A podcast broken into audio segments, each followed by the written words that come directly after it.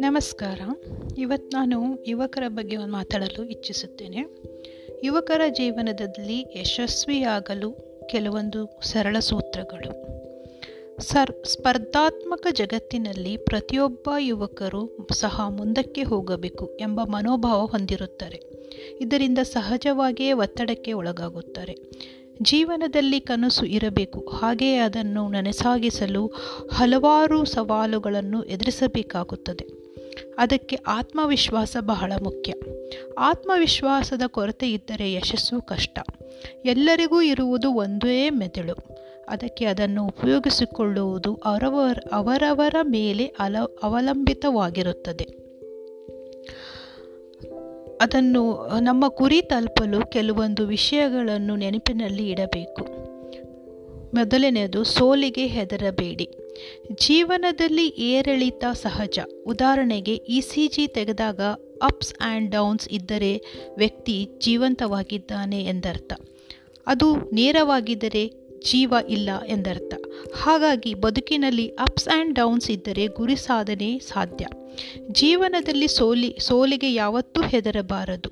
Failure is the best attempt in learning ಅಂತ ಅಂದುಕೊಂಡು ಒಂದೊಂದೇ ಮೆಟ್ಟಲನ್ನು ಹತ್ತಿ ಸಾಧನೆ ಮಾಡಬೇಕು. ಯಶಸ್ವಿ ಅನ್ನುವುದು ಒಂದೇ ಬಾರಿ ಸಿಗಬಾರದು. ಹಂತ ಹಂತವಾಗಿ ಸಿಗಬೇಕು. ಐದು ವರ್ಷದಲ್ಲಿ ಮಾಡಬೇಕಾದನ್ನು ಐದೇ ತಿಂಗಳಿನಲ್ಲಿ ಸಾಧಿಸಬೇಕೆಂಬ ಆತುರ ಇಂದಿನ ಯುವ ಅದು ಸಾಧ್ಯವಾಗದಿದ್ದಾಗ ಸೋಲಿನ ನಿರಾಶೆ ಅನುಭವಿಸುತ್ತಾರೆ. ಹಾಗಾಗಿ ಹಂತ ಹಂತವಾಗಿ ಮುಂದೆ ಸಾಗಬೇಕು. ಅಂತಹ ಸಾಧನೆ ಯಶಸ್ವಿಯಾಗಿ ಉಳಿಯುತ್ತದೆ. ಎರಡನೆಯದಾಗಿ ಕಷ್ಟಗಳು ಬರುವುದು ಪ್ರತಿಭೆ ಪರೀಕ್ಷಿಸಲು. ಜೀವನದಲ್ಲಿ ಬರುವ ಕಷ್ಟಕ್ಕೆ ಎಂದೂ ಹೆದರಬಾರದು. ಅವೆಲ್ಲ ನಮ್ಮ ಪ್ರತಿಭೆಯನ್ನು, ನಮ್ಮನ್ನು ಪರೀಕ್ಷಿಸಲು ಬರುತ್ತವೆ ಎಂದುಕೊಳ್ಳಬೇಕು. Success is always not final and final failure is also not final ಯಾವುದೇ ಗುರಿ ಸಾಧನೆಗೆ ಅಡ್ಡದಾರಿ ಹಿಡಿಯುವುದು ಸರಿಯಲ್ಲ. ಗುರಿ ಎಷ್ಟೇ ದೀರ್ಘವಾಗಿರಲಿ ಆ ದಾರಿಯಲ್ಲಿ ಆ ದಾರಿಯಲ್ಲಿ ಅದೆಷ್ಟೇ ಕಷ್ಟ ನಷ್ಟಗಳು ಎದುರಾಗಲಿ, ಒಳ್ಳೆಯ ಮಾರ್ಗ ನಡೆ, ನಡೆದು ಗುರಿ ತಲುಪಬೇಕು. ಆಗ ಸಾಧನೆಗೊಂದು ಬೆಲೆ ಸಿಕ್ಕಂತಾಗುತ್ತದೆ. ಆ ಸಾಧನೆಯಲ್ಲಿ ಎಂದೂ ಇನ್ನೊಬ್ಬರ ಜೊತೆ ಹೋಲಿಕೆ ಮಾಡಿಕೊಳ್ಳಬಾರದು.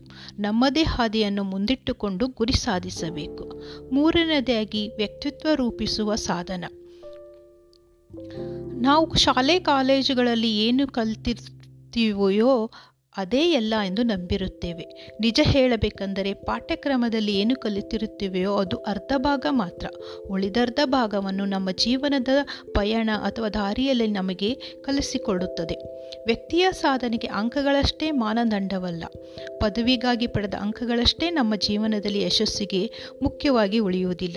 ಕೆಲವರು ಶಾಲಾ ಕಾಲೇಜುಗಳಲ್ಲಿ ಕಡಿಮೆ ಅಂಕ ಗಳಿಸಿದರೂ ಜೀವನದಲ್ಲಿ ಉತ್ತಮ ಸಾಧನೆ ಮಾಡಿರುತ್ತಾರೆ. ಅದಕ್ಕೆ ಅವರ ಶ್ರದ್ಧೆ ಕಾರಣವಾಗಿರುತ್ತದೆ. ಪದವಿ ಪಾರಿತೋಷಕ ಮೀನ್ಸ್ ಮೆಡಲ್ ಪಡೆದವರೆಲ್ಲ ಜ್ಞಾನವಂತರು, ಸತ್ಯವಂತರಲ್ಲ.